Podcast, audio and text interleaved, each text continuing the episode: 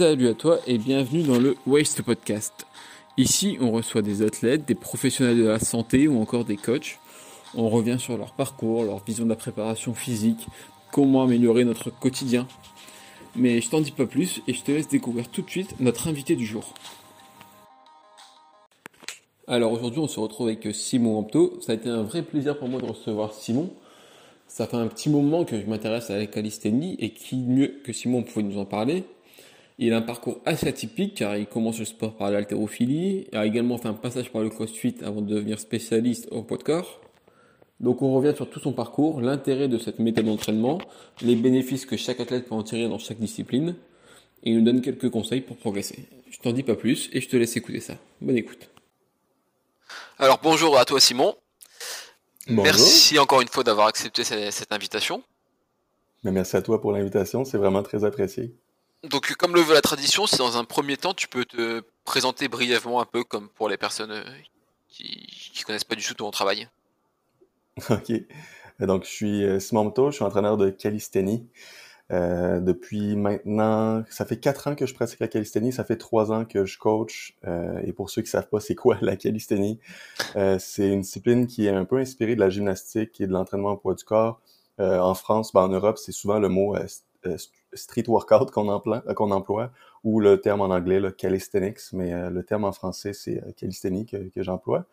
Mais sinon, je pratique ça depuis 4 ans, et avant ça, je faisais de l'haltérophilie, donc j'ai vraiment changé, on pourrait dire, de discipline du tout au tout, mais je suis resté dans un domaine là où... Qu'est-ce qui m'a amené à l'haltérophilie? C'était vraiment... défier, repousser les limites de son corps, soulever des charges énormes, c'est ça qui venait me chercher. Et dans la calisthénie, c'était encore la même chose, c'était repousser ses limites, défier la gravité.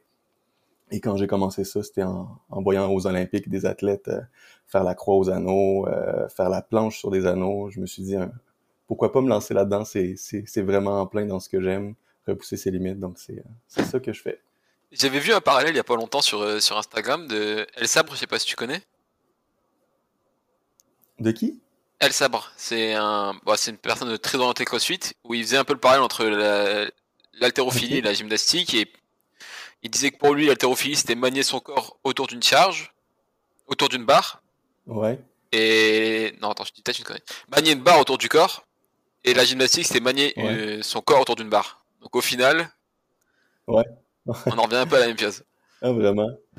Ah, vraiment, si on regarde repousser ses limites, là, c'est quand tu regardes un athlète chinois, là, quand j'avais vu les athlètes chinois qui pèsent 130 livres, là, qui soulèvent le double ou même le triple de leur poids dessus leur tête, tu te dis à quel point c'est incroyable et qu'est-ce que le corps humain est capable d'accomplir, c'est vraiment incroyable. Donc, même chose pour quand tu vois la planche aux anneaux ou le front lever, c'est des mouvements que tu dis, ok, le corps est capable de faire ça, je veux essayer, je veux essayer d'y parvenir, tu sais, l'expérience pour pouvoir se lancer là-dedans, le chemin pour s'y rendre, c'est vraiment c'est quelque chose que j'aime beaucoup, qui me passionne. Donc c'est ça qui m'a amené vers la calisthénie.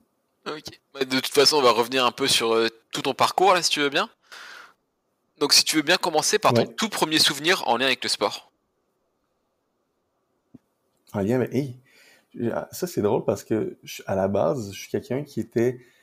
J'ai toujours eu de la facilité dans les sports, mais j'ai jamais été un sportif. Je sais pas si tu vois ce que je veux dire. Tu sais, quand je jouais à des sports avec des amis, j'étais très bon, mais j'ai jamais toujours pris l'initiative de m'inscrire à des sports ou de l'avoir dans une pratique, de pratiquer régulièrement des sports. Mais tu sais, j'ai les premiers souvenirs que je me rappelle, c'était la natation au secondaire, à l'école, et après ça, j'ai joué au soccer aussi quand j'étais vraiment très jeune, parce que je suis né en Belgique, mais après, j'ai voyagé beaucoup dans le monde. J'étais en Afrique, puis en Afrique, le soccer, le football, c'est très, très populaire. Donc, j'ai joué au football quand j'étais jeune. Mais sinon, en ce qui concerne l'entraînement, la musculation, j'ai commencé quand j'avais 18 ans. Ouais, 18 ans, j'ai commencé à faire de la musculation. Comme beaucoup, là, c'est à cause que j'étais très, très, très, très léger. Je devais peser 60 kilos, je pense. Donc, j'ai commencé à m'entraîner pour, justement, prendre un peu de masse musculaire, gagner en estime de soi.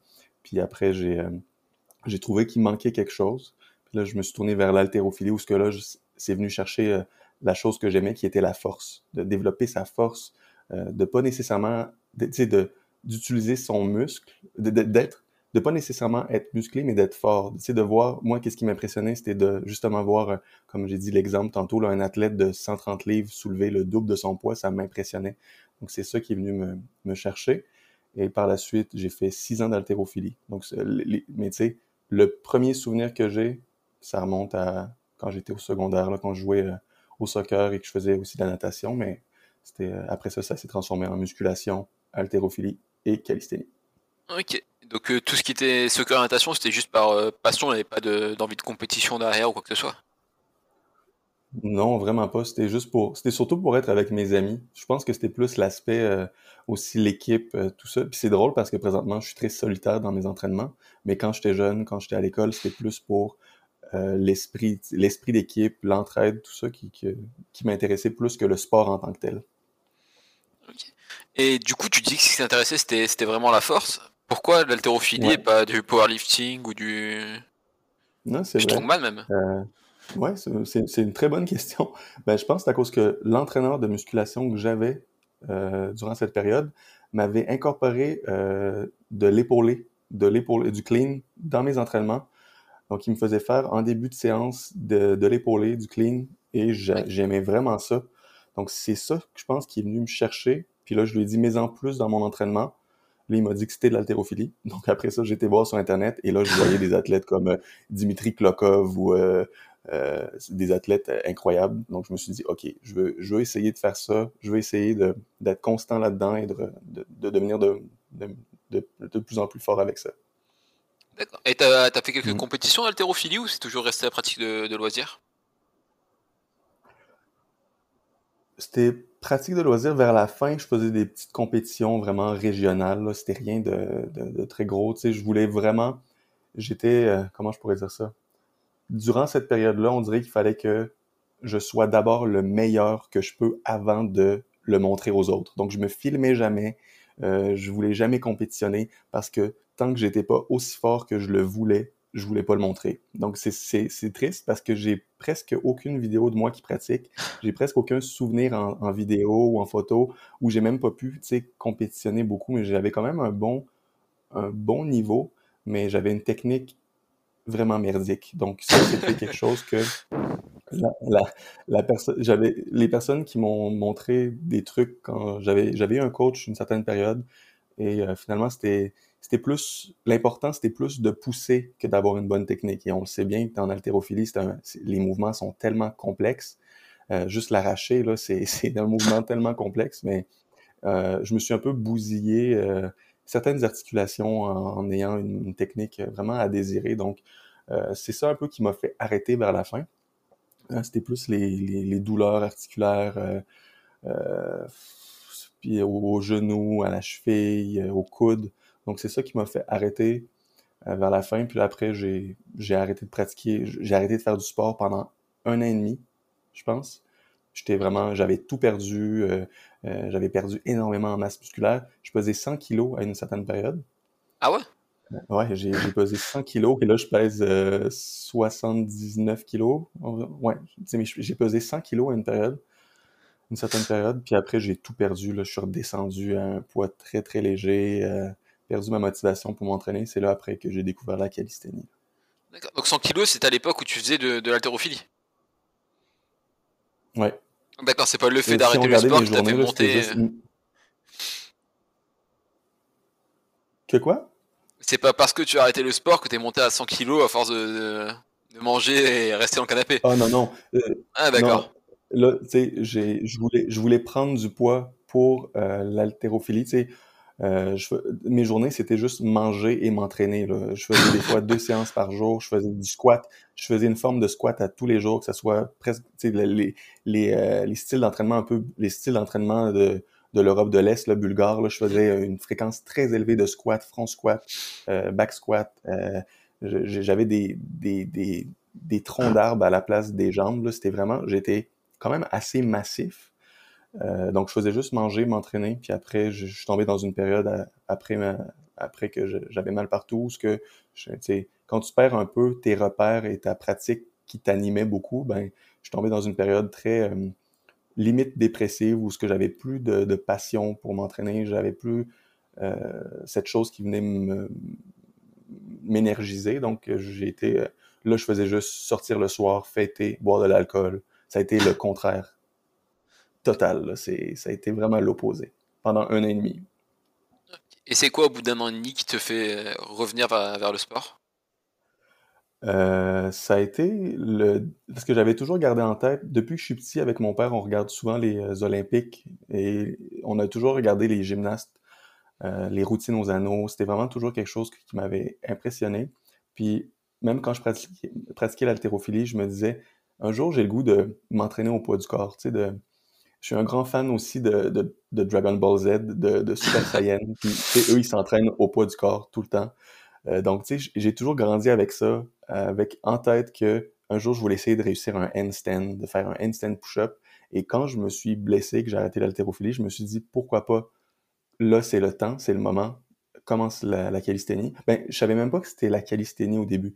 J'étais sur Internet, je tapais entraînement au poids du corps, je suis tombé sur la méthode Lafay, je suis tombé sur plusieurs méthodes au poids du corps, mais jamais qui repoussaient, qui allaient vers des progressions élevées. Parce que si tu regardes la méthode Lafay, après le dips, les tractions lestées, t'as plus beaucoup de progression avant. T'as pas beaucoup de progression.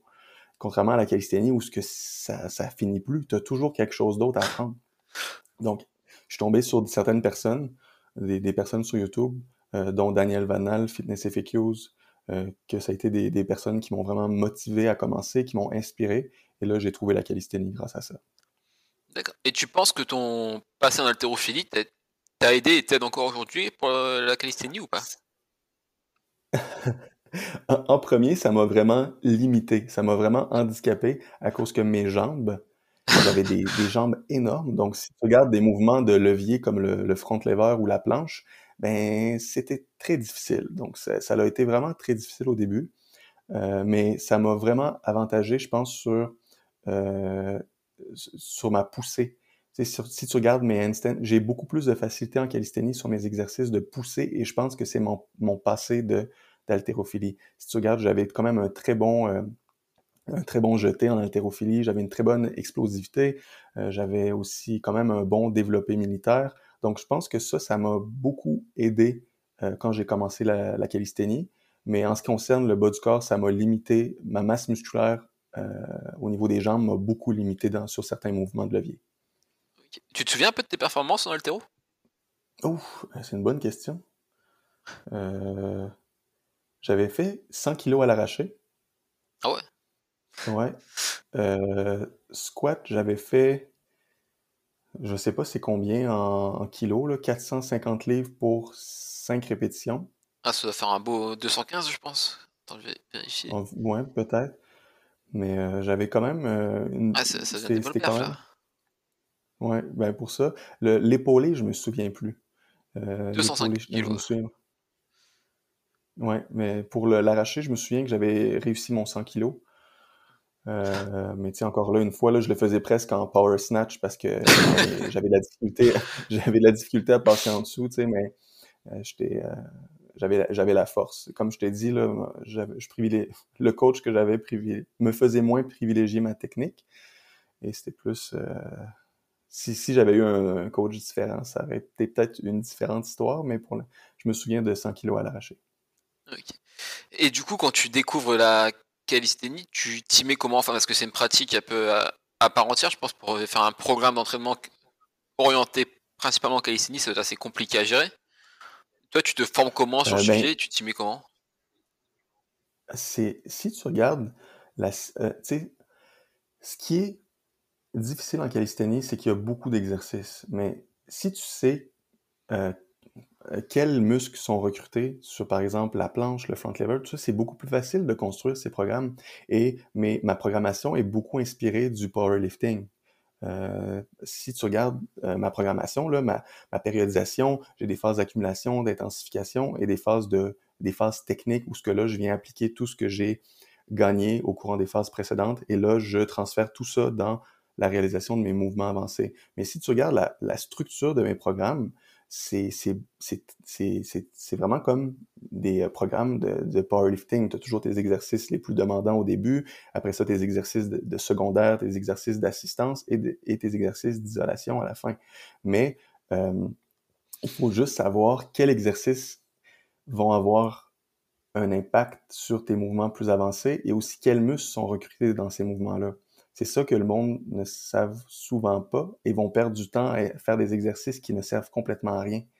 Donc, si tu regardes le front lever, qui est un exercice, un mouvement où c'est principalement ton grand dorsal qui travaille et tes muscles rétracteurs de la scapula, ben, tu sais que les tractions vont avoir un effet, vont avoir un transfert sur ton front lever. Donc, la traction va être un prérequis avant de se lancer vers le front lever et il va falloir bien maîtriser la traction avant de pouvoir se lancer là-dedans. Donc, sachant ça, on peut savoir vers où on se dirige et comment aussi programmer ses entraînements. Et en ce qui concerne les splits, il y a plusieurs splits d'entraînement, mais ça va dépendre aussi de la disponibilité de la personne, tout ça. Mais sinon, il y a beaucoup de... Je m'égare un peu, mais tout ça pour dire que ça ressemble beaucoup à la programmation qu'on peut voir en musculation ou en powerlifting. Ben là, vu que c'est de la force, c'est plus en powerlifting. Mais bref, ma programmation est grandement inspirée de ça. D'accord. Et c'est vrai qu'on n'en a pas parlé avant, mais toi, du coup, professionnellement, tu travaillais déjà dans le milieu du sport ou... Pas du tout. J'ai fait une formation en kinésithérapie. D'accord. Donc, j'avais fait ça au début, mais tu sais, j'ai mis à part ça. Tu sais, ça m'a donné une bonne notion, de bonnes notions au niveau... des bonnes notions anatomiques, biomécaniques, pour tout ce qui est muscles, tout ça, mais par la suite, tout ce qui est programmation, j'en ai beaucoup appris. On peut tout apprendre sur Internet. J'ai suivi des formations en ligne, j'ai fait plusieurs formations en ligne, puis aussi, quand je faisais de l'haltérophilie, vers la fin, je faisais ma propre programmation aussi. Donc, j'ai lu certains livres, j'ai fait des formations là-dedans, en ligne, mais en ce qui concerne la calisthénie, il n'y a rien. Il n'y a pas beaucoup de choses encore qui sont sur Internet. Il n'y a pas beaucoup de formations.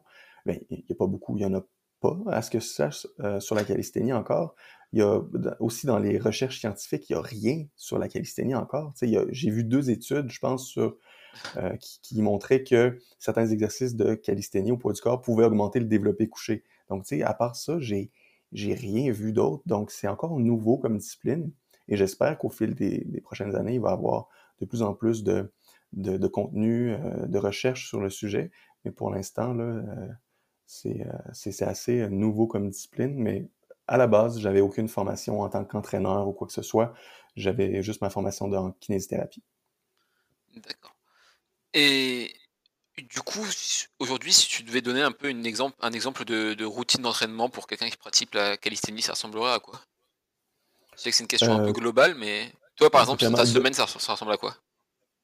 Ma semaine d'entraînement à moi? Mm-hmm. Ben là, c'est sûr que j'ai un split quand même. Tu sais, j'ai une fréquence assez élevée. Je fais 2 journées poussées, 2 journées tirées. Donc, j'ai lundi poussé, mardi tiré. Après ça, le mercredi, flexibilité. Après ça, je recommence poussé, tiré, flexibilité. Donc, j'ai une fréquence quand même assez élevée, mais mon volume est bien réparti sur ces différentes séances-là. Et dans mes journées poussées, mon objectif principal, c'est la planche. Et dans ma journée tirée, c'est le front lever. Donc, j'ai toujours, au début, mes exercices isométriques. Donc, mes exercices, ce que je vais améliorer le plus est toujours en premier. Pour moi, donc par exemple, pour le front lever, c'est le front lever. C'est de tenir la position isométrique. Et après, j'ai des exercices qui viennent assister, des exercices dynamiques pour le mouvement. Et à la fin, des tractions comme exercice, là, on pourrait dire...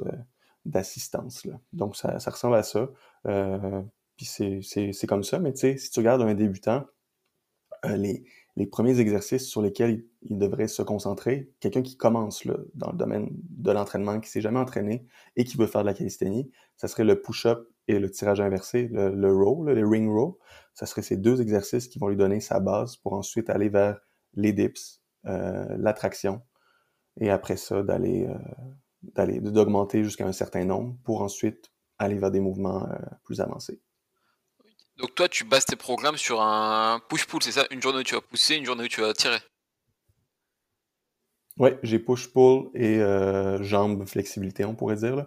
Bon, j'essaie de ne pas reprendre de masse musculaire au niveau de mes jambes. Donc ma journée, vu que mon principal objectif, c'est de progresser sur les mouvements avancés en calisthénie, Là, présentement, je vois plus mes journées de jambes comme flexibilité, grand écart. Tu sais, j'ai des objectifs de flexibilité quand même assez avancés où ce que dans ces séances-là aussi, je fais des exercices où ce que je viens renforcer mes jambes. Mais je fais pas beaucoup de volume. C'est plus l'intensité qui est élevée pour ces séances-là. OK. Et donc maintenant, pour rentrer un peu plus dans la calisthénie, on y arrive. J'ai une question, elle est peut-être un peu compliquée, mais si on te demande une définition, toi, de cette discipline, comment tu la définirais? Définition, on pourrait voir ça comme de la... Mais c'est parce qu'il y a plusieurs avenues qu'on peut prendre pour la calisthénie. Il y a plusieurs types de calisthénie. Si tu regardes, là, celle qui est très populaire en France, c'est le street lifting. Et ça, c'est de progresser avec les mouvements, la traction, le dips, et de les lester, de mettre beaucoup de poids. Il y a des compétitions de street lifting où c'est vraiment... c'est comme un peu le powerlifting. Tu as le bench, le deadlift et le squat. Eux, c'est le dips lesté, la traction lestée, et ils ont incorporé aussi le squat. Ah ouais, le street lifting en France, c'est quand même très populaire. Ah, c'est vraiment impressionnant. Ça, c'est ce que j'aime moins. Ouais, ça, c'est vraiment incroyable. Mais ce que j'aime moins, moi, dans la calisthénie, c'est tout ce qui est plus spectacle. Tu sais, on appelle ça du freestyle, là, de faire des pirouettes autour des barres, de faire juste comme une routine avec des barres. Et ça, c'est une avenue que j'aime moins et que je pratique pas aussi. Donc, ça va dépendre de l'avenue qu'on veut aller, mais la base va rester la même. Quelqu'un qui veut faire du streetlifting ou du freestyle ou l'avenue que je pratique, il va falloir maîtriser les fondamentaux qui sont vraiment les tractions, push-up, tirage, dips, tous ces mouvements de base-là. Donc, la base va rester la même. Mais sinon, comme définition, on pourrait dire que c'est de la musculation au poids du corps, donc, mais que tu viens intégrer des mouvements de gymnastique dedans. Je pense que ça serait la façon la plus simple que je pourrais dire, là. Oui, et du coup, j'allais te demander s'il y avait par exemple, des compétitions, mais comme tu dis, il y a plusieurs disciplines à l'intérieur, c'est ça? Oh, je pense que je t'ai perdu. Ah, tu m'entends ou pas? Ouais, là, je t'entends, mais ça coupe un peu. Oui, attends, je vais essayer de bouger un peu. Ok, je t'entends. Ok. Donc, ouais, j'allais te demander s'il y avait des compétitions en calisthénie, mais du coup, il y a plusieurs disciplines à l'intérieur, si j'ai bien compris, c'est ça? C'est en plein ça. Donc, tu vas avoir des compétitions de streetlifting. Il va aussi avoir des compétitions qui sont beaucoup axées sur l'endurance aussi. En France aussi, c'est très populaire.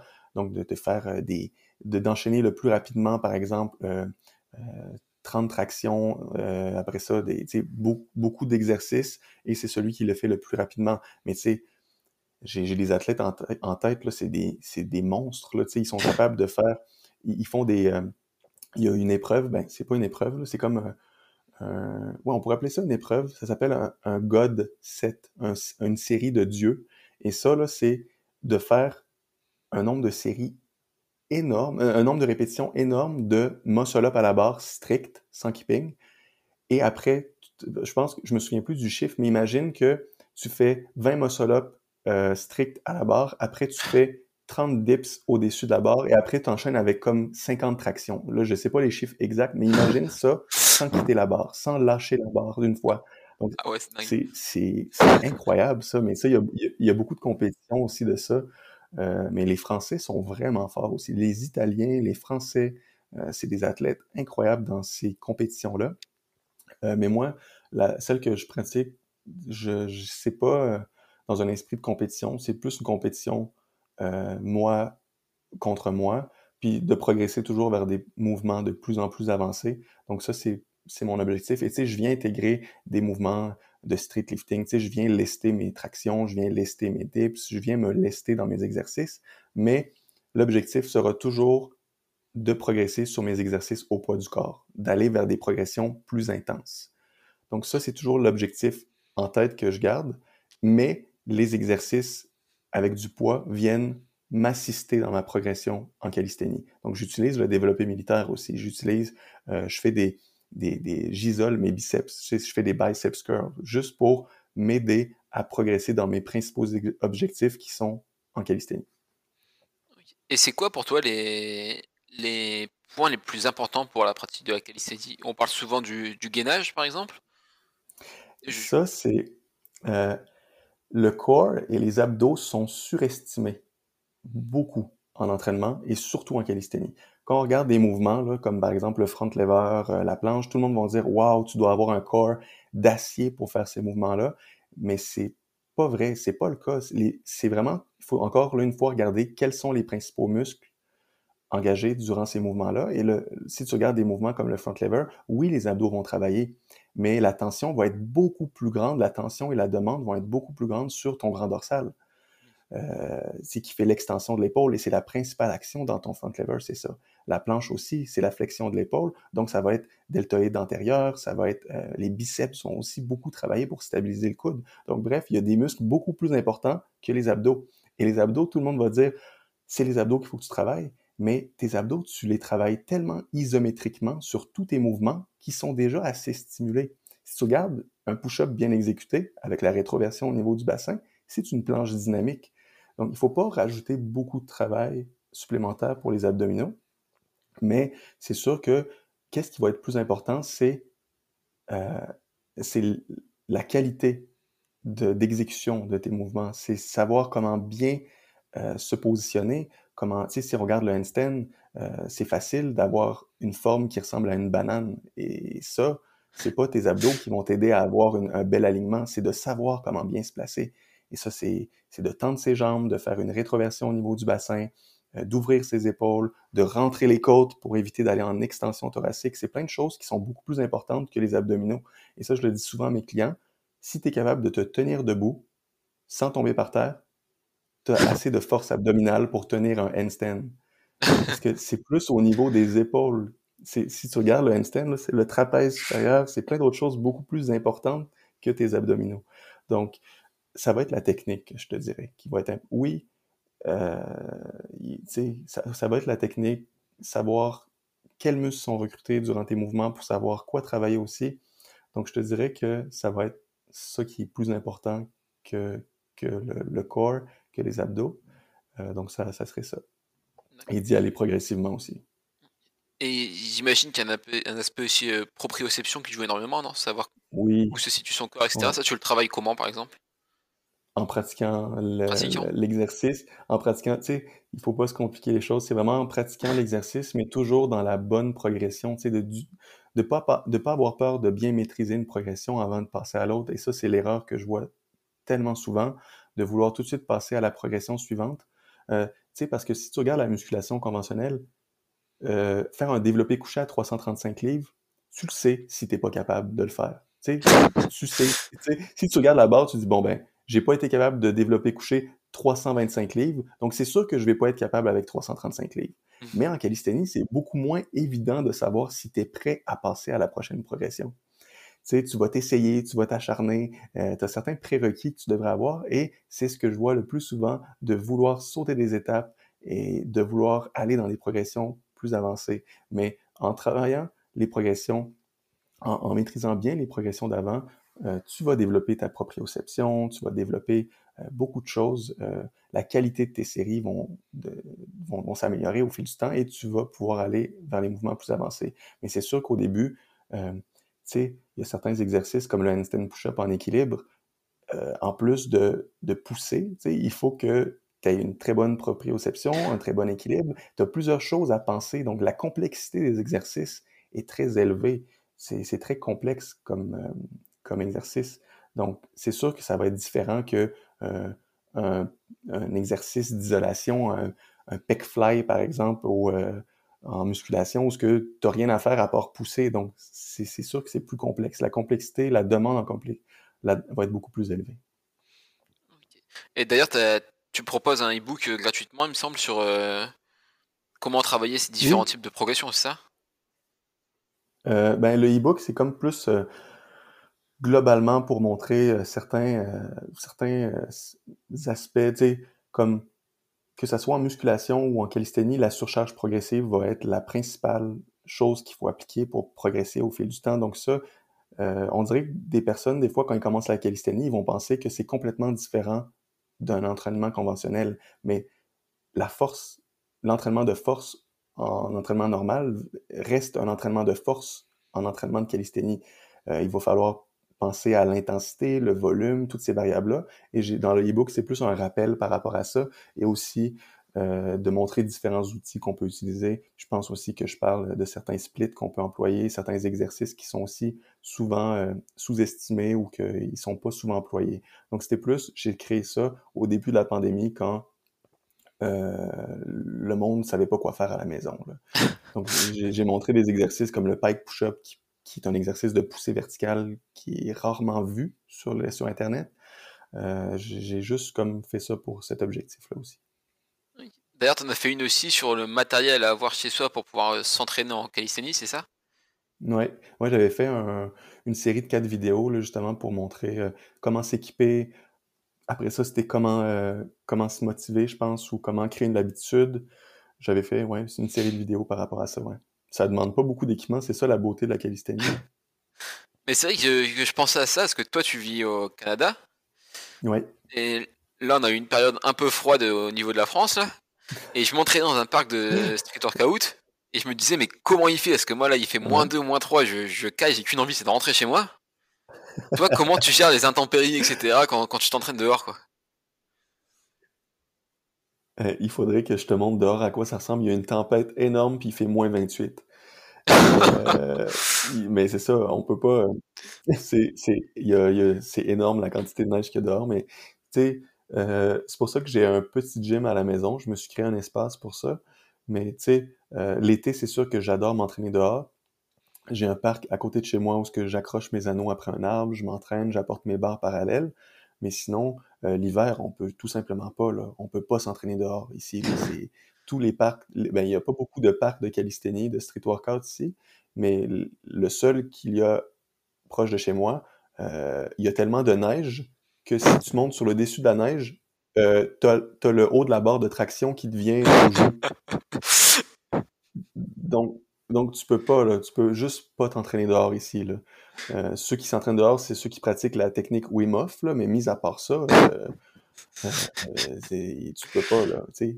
Surtout que moi, je prends 5 minutes de repos entre mes séries, je vais geler entre mes séries, donc c'est pas... tu sais, c'est pour ça que j'ai un gym à la maison, j'ai l'équipement qu'il faut, mais tu sais, ça nécessite pas beaucoup d'équipement, là. Mais du coup, je reviens à... Tu viens juste de parler que tu prenais 5 minutes de repos entre tes séries?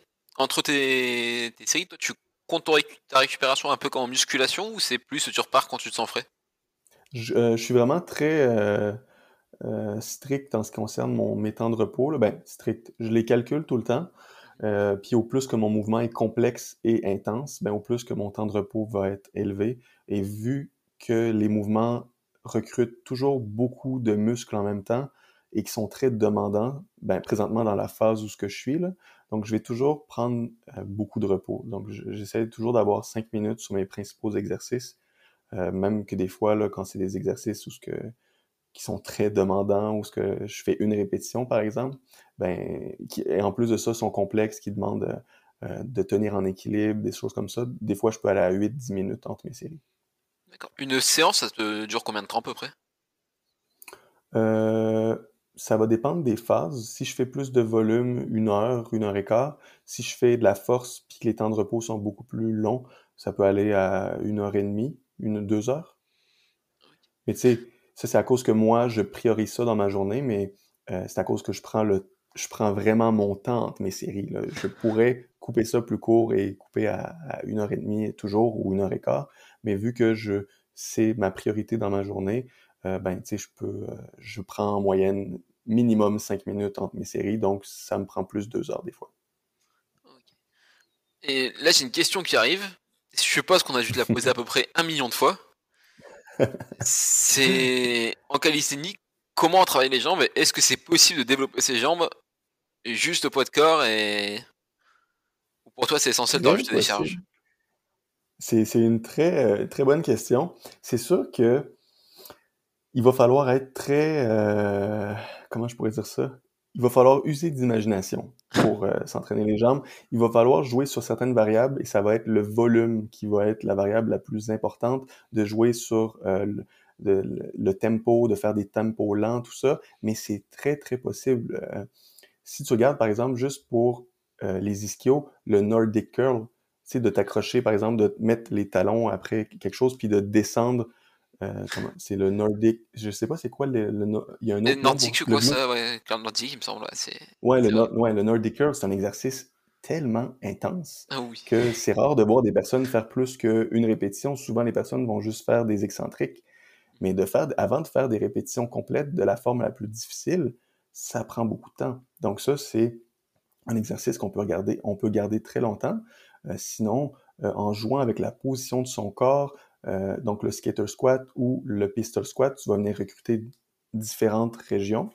Et aussi, en jouant avec la vitesse d'exécution, tu peux gagner en masse musculaire au niveau des jambes. Mais si l'objectif de la personne, c'est de faire l'Olympia, de faire des compétitions de bodybuilding en usant la calisthénie, c'est sûr qu'il va y avoir une certaine limite. On peut définir nos jambes, avoir des jambes, comment je pourrais dire, athlétiques, qui sont bien définies, quand même musclées. Mais si notre objectif, c'est d'être un bodybuilder, d'avoir des jambes énormes, c'est sûr qu'il va y avoir une certaine limitation. Et à cause qu'on ne peut pas... on a une certaine limite en ce qui concerne la tension mécanique sur le muscle, la tension qu'il va avoir sur le muscle, vu qu'on ne peut pas mettre beaucoup de charge, on va avoir une certaine limite là-dessus.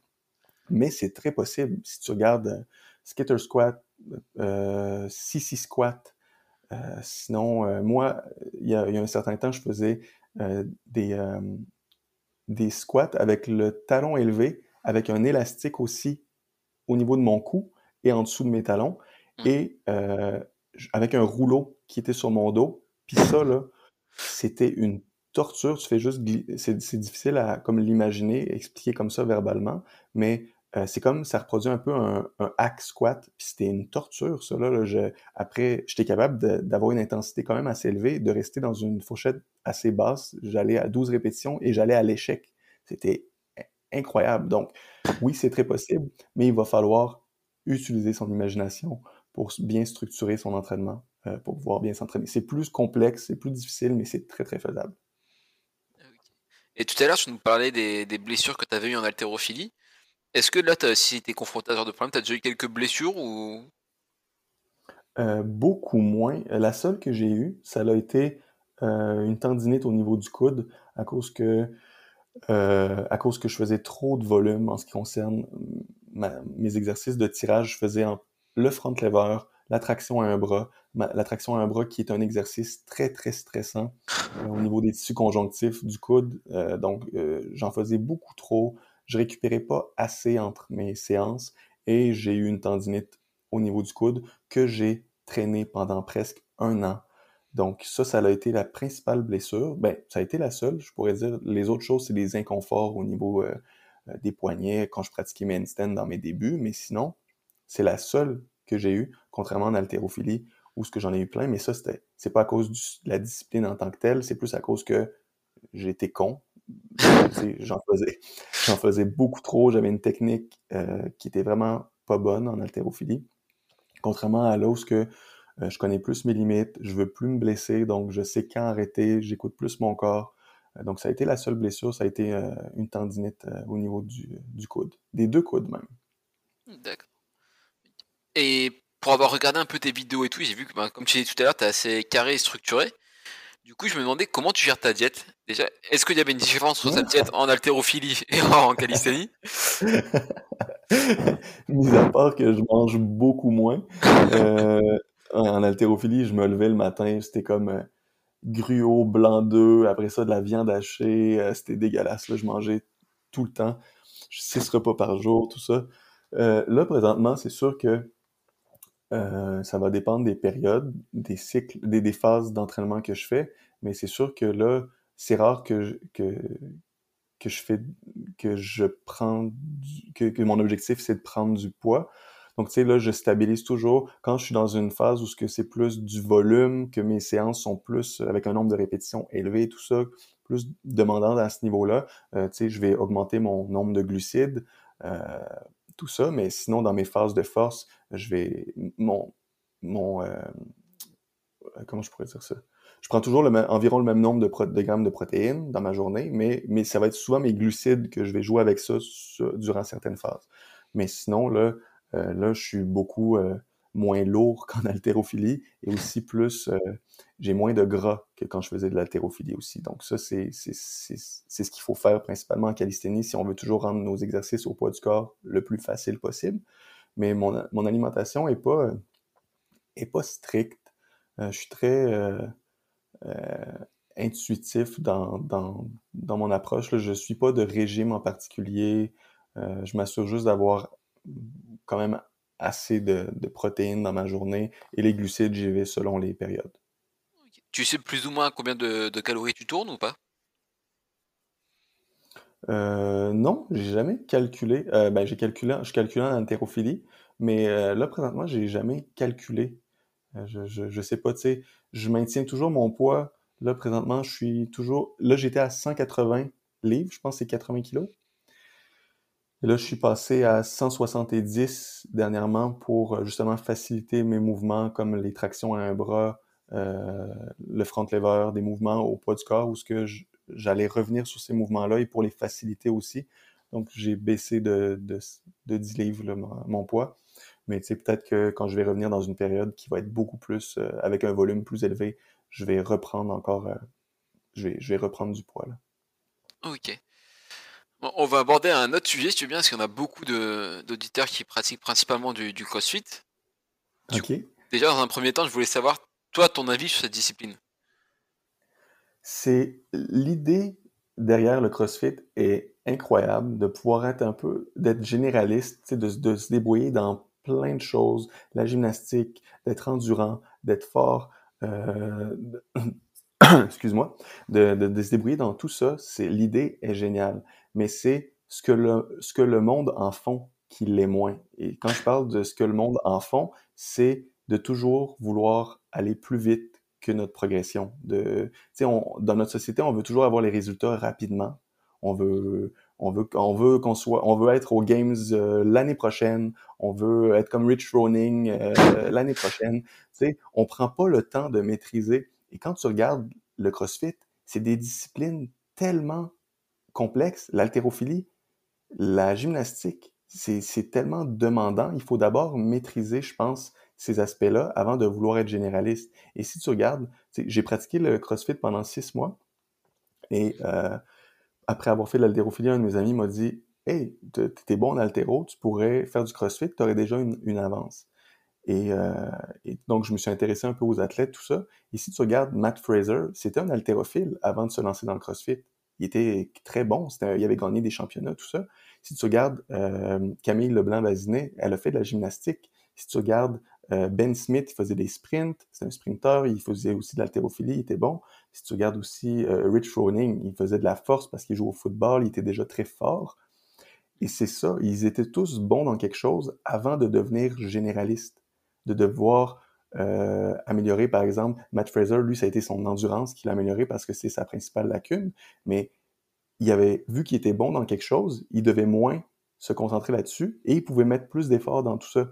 Mais si tu prends monsieur et madame tout le monde, qui travaille 40 heures par semaine dans une job assise, qui commence le CrossFit et que tu leur dis, faut que tu sois bon en haltérophilie, en gymnastique, eux, là, ils vont voir juste le résultat final. Et c'est ça que je voyais le plus souvent. Des personnes qui pensaient déjà à leur muscle-up quand ils n'étaient pas capables de faire une traction encore. Mm-hmm. Et c'est ça, la principale, je pense, lacune. C'est pas la discipline en tant que telle. C'est les personnes qui la pratiquent. Et ça résulte souvent en blessure. Mais là, je parle pas là, de... Quand je te parle de ça, c'est très général. Ce que je dis, c'est comme aussi un... c'est plus une idée générale de ce que je vois, je généralise, mais ça reste quand même que moi-même, tout le monde, on veut déjà être rendu au résultat final. C'est difficile de prendre son temps et de plus aimer le processus que le résultat.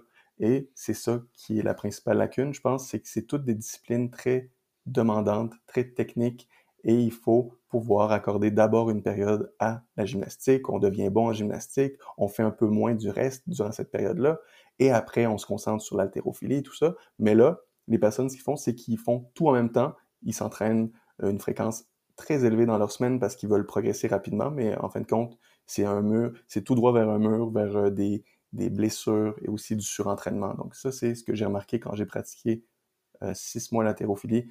Et C'est ce que j'ai remarqué, mais encore là, une fois, c'est pas la pratique en tant que telle. Là. Ok, super. Est-ce qu'on a souvent on entend souvent les personnes qui pratiquent. Là, je regarde une vidéo d'un. Je crois que c'est un Américain qui fait le calisthénie, qui avait fait une vidéo, le problème avec le CrossFit. Ouais. Et il prenait le cliché justement du butterfly, du keeping, etc., sans même parler de l'importance du strict avant. Quoi. Mais c'est ça. Mais tu sais, ça, c'est encore une fois, c'est l'objectif. Il faut toujours regarder l'objectif derrière ça. Puis dans le CrossFit, c'est de faire un certain volume dans un temps donné. Donc, c'est sûr que le butterfly va être avantageux pour vous, là, qui va devoir être employé dans les compétitions. Mais tu sais, les personnes qui vont toujours dire « c'est mauvais, c'est mauvais, c'est mauvais », encore une fois, ça dépend. Il faut regarder l'objectif de votre pratique. Mais c'est sûr que les mouvements stricts vont avoir un très gros impact sur le reste. Puis il faut d'abord avoir une certaine force de base avant de vouloir faire un volume très important de keeping, par exemple. Ouais, bah après, moi, je sais que dans toutes les boxes que j'ai eu l'occasion de fréquenter, c'était le temps qu'on passait pas de strict, c'était interdit de faire du keeping. Non, mais c'est bien. Ça, c'est génial, c'est ça. Mais le monde, tant qu'ils l'ont pas pratiqué, c'est facile de dénigrer une pratique si tu l'as jamais pratiquée aussi. Mais la qualité de la programmation dans les box a vraiment augmenté.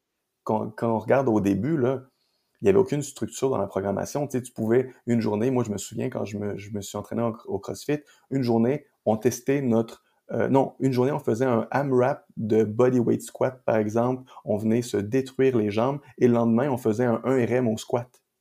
Tu sais? D'accord. C'est sûr que c'est pas bien structuré dans ta semaine. Tu sais, c'était vraiment un non-sens, là. Tu sais, donc ça, c'était vraiment pas logique. Mais par la suite, la programmation, la périodisation s'est instaurée dans beaucoup de box, dans leur programmation, leur WOD, même pour les membres. Et ça, après... Ça, c'est génial de savoir que tu as une certaine structure dans ta semaine, que tu n'as pas un entraînement qui vient interférer avec l'autre puis avoir un impact négatif sur ton entraînement du lendemain. Ça, c'est bien. Puis j'avais été à un gym de CrossFit que c'était les entraîneurs, là, waouh, leur programmation était géniale, puis aussi leur message, tout ça, c'était parfait. Mais encore une fois, c'est plus l'hommerie derrière tout ça que je parle, pas le... C'est sûr qu'il va toujours avoir des personnes qui s'entraînent mal puis qui entraînent mal les personnes aussi. Ça, que ça soit dans n'importe quelle discipline. C'est juste que la principale difficulté avec le CrossFit, c'est que tu as beaucoup d'aspects à améliorer, tu as beaucoup de choses à devenir bon pour pouvoir être généraliste. C'est ça qui est vraiment difficile. T'sais, quand je regarde la calisthénie, on peut voir un peu de la gymnastique, il y a le handstand, tout ça, ben ça demande beaucoup de pratique. Ça demande beaucoup d'heures de pratique. Donc, si tu sais qu'en plus, tu dois faire de l'endurance dans ta semaine, que tu dois faire aussi de l'haltérophilie, ben, ça devient difficile pour certaines personnes de pouvoir bien gérer leur semaine. Et du coup, j'en reviens à la prochaine question. Est-ce que pour toi, la calisthénie peut apporter quelque chose à quelqu'un qui pratique du CrossFit? Vraiment, 100%. J'ai plusieurs membres dans l'Arène sur ma plateforme qui font de la calisthénie, qui font du CrossFit et qui ont rejoint la plateforme pour pouvoir améliorer leur performance au CrossFit. Donc ça, c'est sûr. Si tu augmentes ta facilité à faire tes tractions, tu vas avoir beaucoup plus de facilité sur tes keeping pull-up, par exemple, par la suite, ou tes WOD, ou ce que... tu sais, j'ai certains membres qui sont rendus très avancés. Ils ont réussi à avoir leur muscle-up strict aux anneaux à la barre, grâce à mes programmes, grâce à la calisthénie.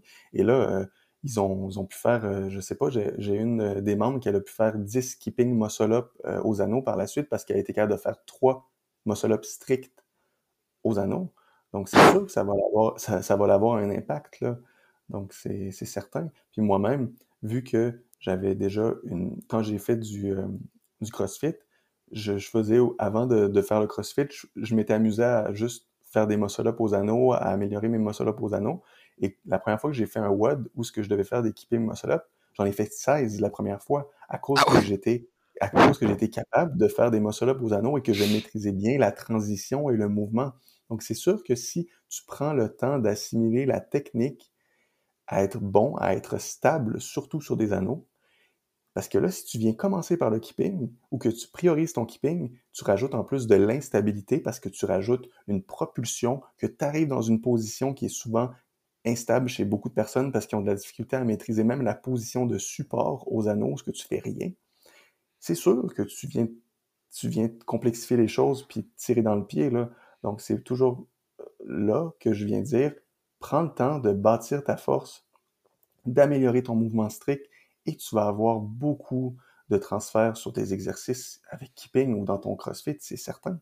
C'est certain. Mais du coup, ça ne serait pas compliqué de réussir à gérer une programmation de CrossFit et de calisthénie en même temps, si on veut progresser dans les deux domaines? Non, ben c'est sûr que, ben tu sais, là, ce que je dis à mes membres, c'est de m'écrire puis qu'on regarde leur semaine d'entraînement ensemble et les WOD qu'ils font. Pour certains, c'est sûr qu'ils ne savent pas le WOD à l'avance qu'ils vont faire. Mais ce que je leur dis, c'est de toujours essayer de bien structurer leur entraînement, de, si durant une période, de prioriser, imagine durant, par exemple, 8 semaines, de prioriser la calisthénie. Que ça soit toujours ça et avant tout qui les place dans leur semaine. Imagine ta semaine vierge où ce que tu n'as rien, tu places tes 2 entraînements de calisthénie, par exemple, et autour, tu viens instaurer des WOD où ce que tu viens faire, par exemple, du bas du corps. Des WOD à dominance pour le bas du corps, ou des WOD où ce que tu viens faire du skieur, du rowing, du rameur, des exercices comme des wall balls, tout ça, puis que tu viens pas faire des grosses séances pour le haut du corps qui vont venir avoir un impact négatif sur tes entraînements de calisthénie. Donc, eux, ils font ça pendant 8 semaines. Par exemple, je leur dis, prends de la force, priorise ta calisthénie et après, fais un 4 semaines où ce que tu fais plus d'endurance, où ce que tu viens faire plus tes WOD là, pour le haut du corps, tout ça. Et après, reviens sur un 8 semaines. Donc, d'alterner comme ça, ça te permet de bien progresser, de bien prendre en force durant une certaine période et de prioriser ça. Et la force est la qualité mère de toutes les qualités physiques, athlétiques. La force, au plus qu'on est fort, au plus qu'on va être capable d'être endurant par la suite et qu'on va aussi avoir plus d'explosivité. La force, c'est toujours la chose qui va avoir le plus d'impact sur le reste. Donc, on ne se trompe pas avec devenir plus fort. Ok. Et du coup, à contrario, est-ce qu'un pratiquant de la calisthénie aurait un intérêt à intégrer du CrossFit dans sa programmation? Oui. Surtout pour d'autres aspects comme l'endurance musculaire, des choses comme ça. Tu sais, comme moi, vu que je pratique rarement l'endurance, puis que je suis toujours dans une... Tu sais, que j'alterne souvent entre le même nombre de répétitions, que je joue toujours un peu dans la même fourchette de répétitions. C'est rare que je dépasse 15 répétitions dans mes affaires. Donc, pour un pratiquant comme moi, que ça fait 4 ans, qui fait souvent... qui joue toujours dans les mêmes zones, de venir incorporer des WOD avec une densité très élevée. Si tu regardes la densité, là, c'est dans un temps très court, tu fais un très gros volume, tu fais une très grosse charge de travail. Ça serait super pour moi parce que ça viendrait vraiment me sortir de ce que je connais et c'est sûr que j'aurais une réponse en hypertrophie aussi et j'augmenterais mon endurance musculaire. Donc ça, c'est certain, là. Ça aurait sûrement un très bon effet pour moi de faire ça aussi et aussi de faire un volume plus important, de faire du 20, 30 répétitions, tout ça, c'est bien aussi pour les tissus conjonctifs, pour les articulations, d'être loin de l'intensité, là, parce que si tu restes toujours dans de quoi qui est très intense, à la longue, c'est très fréquent d'avoir des blessures d'usure au niveau des articulations, tendons. Donc, c'est sûr que ça serait bénéfique pour ça. Ok. Et d'ailleurs, ouais, c'est ce que j'avais vu aussi qui m'avait plu sur ta chaîne, c'est que tu n'as pas hésité à incorporer des charges à ton entraînement, même si tu t'entraînes principalement en poids de corps, tu n'hésites pas à faire du renforcement avec du développé militaire, par exemple. Ouais. J'utilise beaucoup le développé militaire pour augmenter ma force de poussée verticale, justement. Et c'est drôle parce que, tu sais, on dit souvent, tu sais, quand la pandémie avait commencé, là, tout le monde disait on peut pas prendre de force en s'entraînant à la maison. Puis je devenais fou à entendre ça. Parce que c'est complètement faux. Tu sais, si tu regardes, par exemple, quand j'avais arrêté de faire de l'haltérophilie, je me souviens que j'avais de la difficulté à faire un certain nombre de répétitions avec 135 livres. Je pense que je suis capable de faire 15 répétitions avec 135 livres. Et j'avais arrêté d'utiliser le développé militaire là, quand je faisais de la calisthénie au début. J'en faisais plus parce que j'avais pas accès à une barre, à du poids. Et je faisais juste des handstand push-up. Donc, j'ai augmenté ma force de poussée verticale avec les handstand push-up. J'étais rendu capable de faire aussi des handstand push-up avec des barres parallèles, donc je descendais beaucoup plus bas, une plus grande amplitude qui est similaire au développé militaire. Et quand je suis revenu, quand j'ai eu accès à une barre et que j'ai retesté avec 135 livres, j'ai été capable de faire 22 répétitions. Donc, j'ai été capable d'augmenter mon nombre de répétitions sans même utiliser de barres et de charges grâce aux exercices au poids de corps. Donc, c'est très possible de gagner en force. Il suffit juste de savoir quelle progression employer et d'être toujours dans une intensité élevée. Donc, c'est ça l'erreur que je vois souvent.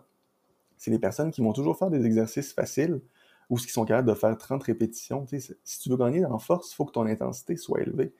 Donc ça, c'est quelque chose que c'est génial avec la calisthénie. Mais pour répondre à ta question, oui, j'utilise certains exercices là, avec du poids, de la charge pour pouvoir complémenter ma calisthénie, dont le développé militaire.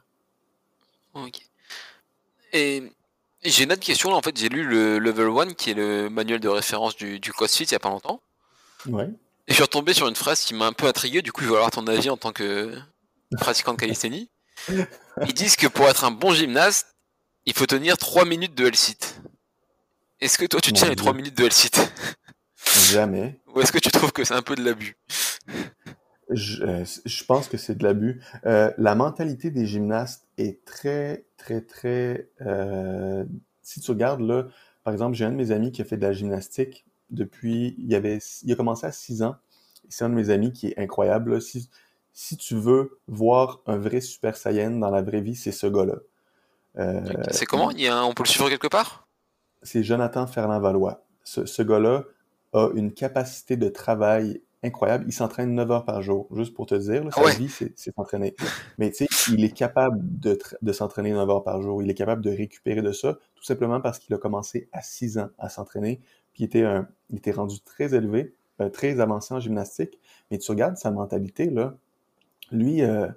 c'était tenir 8 minutes en handstand, c'est des choses comme ça qu'il apprenait, mais tu sais, c'est une mentalité de la gymnastique qui est, si tu regardes par exemple comment le handstand est enseigné en gymnastique, c'est pas la version la plus efficiente, parce que si tu regardes leur position qu'ils enseignent, c'est grâce au hollow body. Ils disent que le handstand, c'est tenir le hollow body. La position que tu veux être, c'est vraiment comme le mouvement, là, que vous devez souvent le faire au CrossFit aussi, le hollow body. Ah oui, tout à fait, beaucoup. OK. Ben, ils disent que pour pratiquer ton alignement, c'est ça. Mais si tu regardes le handstand, c'est pas ça du tout, là. C'est pas cette position que tu dois tenir là. C'est juste qu'en gymnastique, ils apprennent comme ça parce que c'est spécifique à leur pratique. Parce que si tu regardes, ils font souvent aussi des saltos, des pirouettes, tout ça, puis ils sont toujours prêts à repartir d'une direction à l'autre. Donc, si tu regardes les arch body puis les hollow body, c'est spécifique à leur pratique pour faire les saltos, les vrilles autour des barres, partir d'une direction et repartir de l'autre. Donc, c'est spécifique à leur pratique.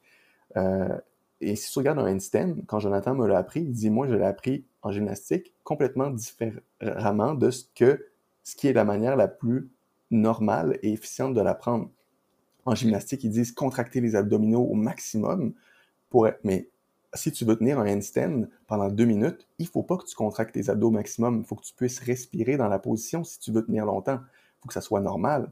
Puis quand je fais mes pratiques de handstand, il faut avoir un bon alignement, contracter tes jambes, contracter les fesses, tout ça. Mais mon ventre, c'est comme être debout. Il faut voir le handstand comme être debout sur ses pieds, mais sur ses mains. Ce qui fait tout dans le handstand, c'est les doigts, les épaules et être bien aligné. Mais il faut un minimum de contraction, mais tes abdos, ton ventre doit être relâché et respirer. Donc encore une fois, ça dépend. Et le 3 minutes de L-sit, ça vient de la gymnastique et encore une fois, c'est pas pour le commun des mortels. 3 minutes de L-sit, là, c'est intense, là. Je pense qu'on peut tenir 1 minute, 1 minute et demie. Mais tu sais, c'est sûr que dans vos épreuves, s'il y a un max hold de L-sit, celui qui est capable de tenir 3 minutes va gagner. Mais pour moi, ça ne me sert à rien d'être capable de tenir 3 minutes, sauf de la torture. C'est absolument pas nécessaire. Bon, ça me rassure, parce que je parlais aussi avec Thibaut Soubera, je ne sais pas si tu connais un peu, un ancien gymnaste. Non, je ne connais pas. Niveau. Et je lui demandais son avis, il me disait que même lui, en tant qu'ancien gymnaste de niveau, il connaît des personnes qui sont au Cirque du Soleil, etc., et qui tiennent pas les 3 minutes non plus. Hein. donc c'est pour le commun des mortels, c'est très normal. Et je voulais aussi avoir ton opinion, je sais pas si t'as suivi un peu les CrossFit Games récemment. Non, ça fait longtemps que je suis plus. Je les suivais un peu quand je pratiquais il y a longtemps, mais là je suis plus trop à jour, disons. Ok, parce que je sais pas si t'as vu, il y avait une épreuve de maximum de temps en Health and Hold. Ah? Non, j'avais pas vu. Non, ah bah t'as loupé ça, voilà. je sais plus à combien il est le premier. C'était Noah Olsen, je crois, qui a terminé en premier. Ok. Essaie de te retrouver les temps. Mais ouais, tu sais, quand je regardais la technique aussi des handstand walk, ou tu sais, Camille Leblanc-Bazinet, ou des personnes comme ça, tu vois qu'ils ont fait de la gymnastique, là. Mais Noah aussi est assez complet dans sa pratique. Je me souviens de lui il y a longtemps. Là. Je sais plus où ce qui est rendu, mais il était assez complet quand je le suivais un peu. Ouais, c'est justement Catherine Davis de Cirque qui avait gagné l'épreuve. Ouais, elle fait dans les 3 minutes à peu près. Mon Dieu, 3 minutes. Ok. Bon, bah du coup, si tu veux bien, on va attaquer la dernière partie du podcast. C'est les questions assez régulières qui reviennent plus ou moins tout le temps. Ok. Donc la première, c'est ton meilleur et ton pire souvenir en lien avec la calisthénie. Du coup, je vais adapter un peu. Mon meilleur souvenir et mon pire souvenir? Ouais. Je vais commencer avec le pire, je pense. Mon pire souvenir, ça a été mon apprentissage du handstand. Ça a été, pour moi, la chose la plus difficile et la plus enrageante que j'ai fait en calisthénie, et c'est ma progresser en handstand. Parce que ça a vraiment été difficile pour moi, parce que quand j'ai commencé, je l'ai appris dans une école de cirque, et je peux te dire que l'approche des coachs là-bas était vraiment pas adaptée à mon niveau, et aussi j'ai appris juste des mauvaises progressions, des mauvais exercices, des exercices qui ont fait en sorte que j'ai appris le mouvement, mais avec la mauvaise technique. Et par la suite, quand j'ai rencontré Jonathan Ferland-Vallois, il m'a comme réappris ce qu'il fallait que je fasse, et ça l'a pris le double du temps. Donc, avant de pouvoir tenir régulièrement mon handstand, ça a dû prendre 1 an et demi. Ah, d'accord. Et une séance, je pouvais le tenir quelques secondes. L'autre séance d'après, je pouvais pas le tenir, parce que le handstand, c'est très aléatoire comme pratique. C'est loin d'être linéaire, comme dans tout, mais ça, c'est encore pire. C'est le handstand, là, si tu as pris trop de café, tu vas avoir aucune sensibilité au niveau des... Tu vas être trop... tu vas trembler dans ton handstand, tu vas avoir aucune sensibilité au niveau de tes doigts. Tes ajustements, tu vas les faire trop rapidement parce que tu es trop excité. Si tu as mal dormi, tu vas être mauvais. Si tu penses à autre chose, tu vas être mauvais. Bref, le handstand, il y a plein de choses qui viennent jouer là-dedans. Et c'est arrivé plusieurs fois où j'avais le goût d'arrêter de pratiquer le handstand parce que ça m'énervait trop. Donc ça a été mon pire souvenir, je pourrais dire, avec ma tendinite du coude. Sinon, mon meilleur souvenir, ça a été quand j'ai réussi ma première répétition de handstand push-up en équilibre. Ouais, je pourrais dire, c'est ça, toutes les réussites. Tu sais, quand tu travailles depuis 1 an sur un mouvement, puis que tu le réussis enfin, la sensation est indescriptible. Tu sais, ça m'est déjà arrivé de pleurer de joie quand je réussissais un mouvement, parce que c'est tellement de temps investi que ça en vaut vraiment la peine. Tu te rappelles pourquoi tu le fais dans ces moments-là. Ouais, du coup, même, j'imagine, réussir à maîtriser le handstand, du coup, ça doit être quelque chose de fabuleux pour toi. Ah ben, t'as raison, ça pourrait être mon meilleur moment, quand j'ai réussi à maîtriser le handstand aussi, ouais. Ça, je peux te dire que c'était ma plus belle réussite, là. Ouais. Okay. Ensuite, la question suivante, c'est si demain, on te demande d'imaginer un WOD pour tester l'ensemble des qualités physiques et mentales d'un athlète.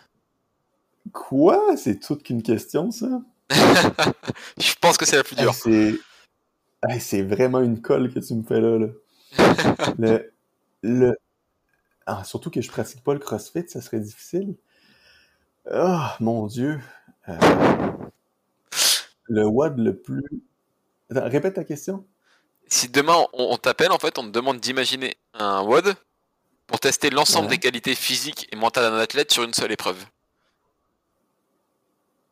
Sur une seule épreuve? Ben, je pense qu'il y aurait un exercice d'endurance dans dehors au froid ou dans l'eau. Donc ça pourrait être, ça pourrait faire quelque chose. Tu sais, moi, je regarde là, l'épreuve du guerrier là, ou de la guerrière. Là.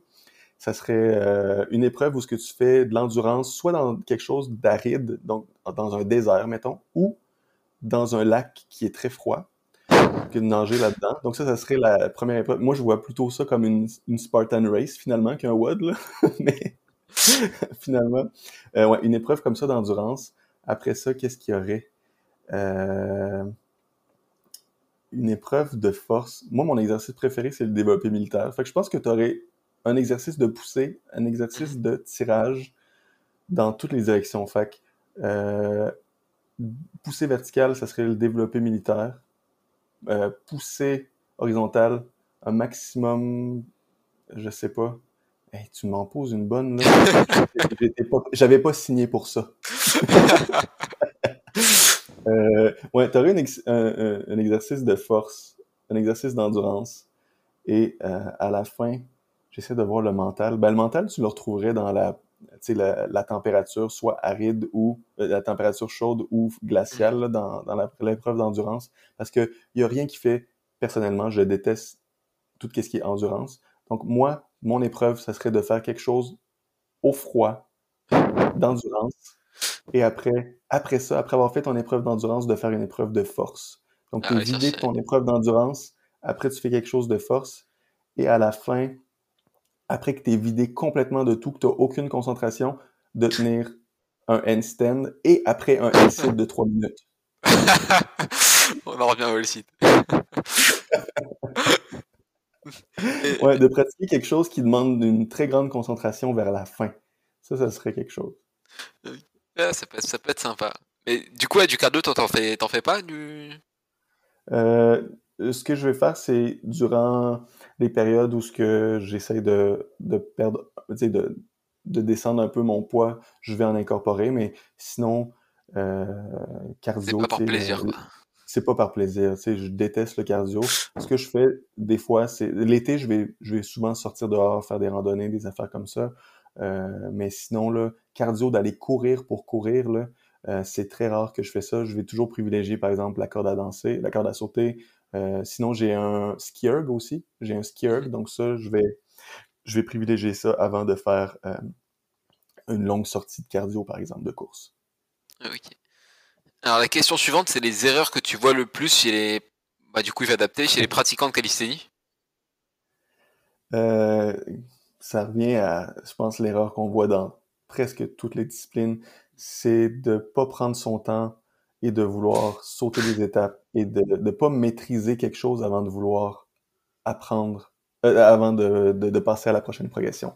Donc ça, c'est ce que je vois le plus souvent. Et aussi de penser que le corps fait tout, que les abdos font tout dans tous les mouvements, là. Ça, c'est quelque chose de... pas un mythe, mais quelque chose que je vois trop souvent. De penser qu'on n'est pas capable de réussir un mouvement à cause qu'on n'est pas assez fort des abdominaux.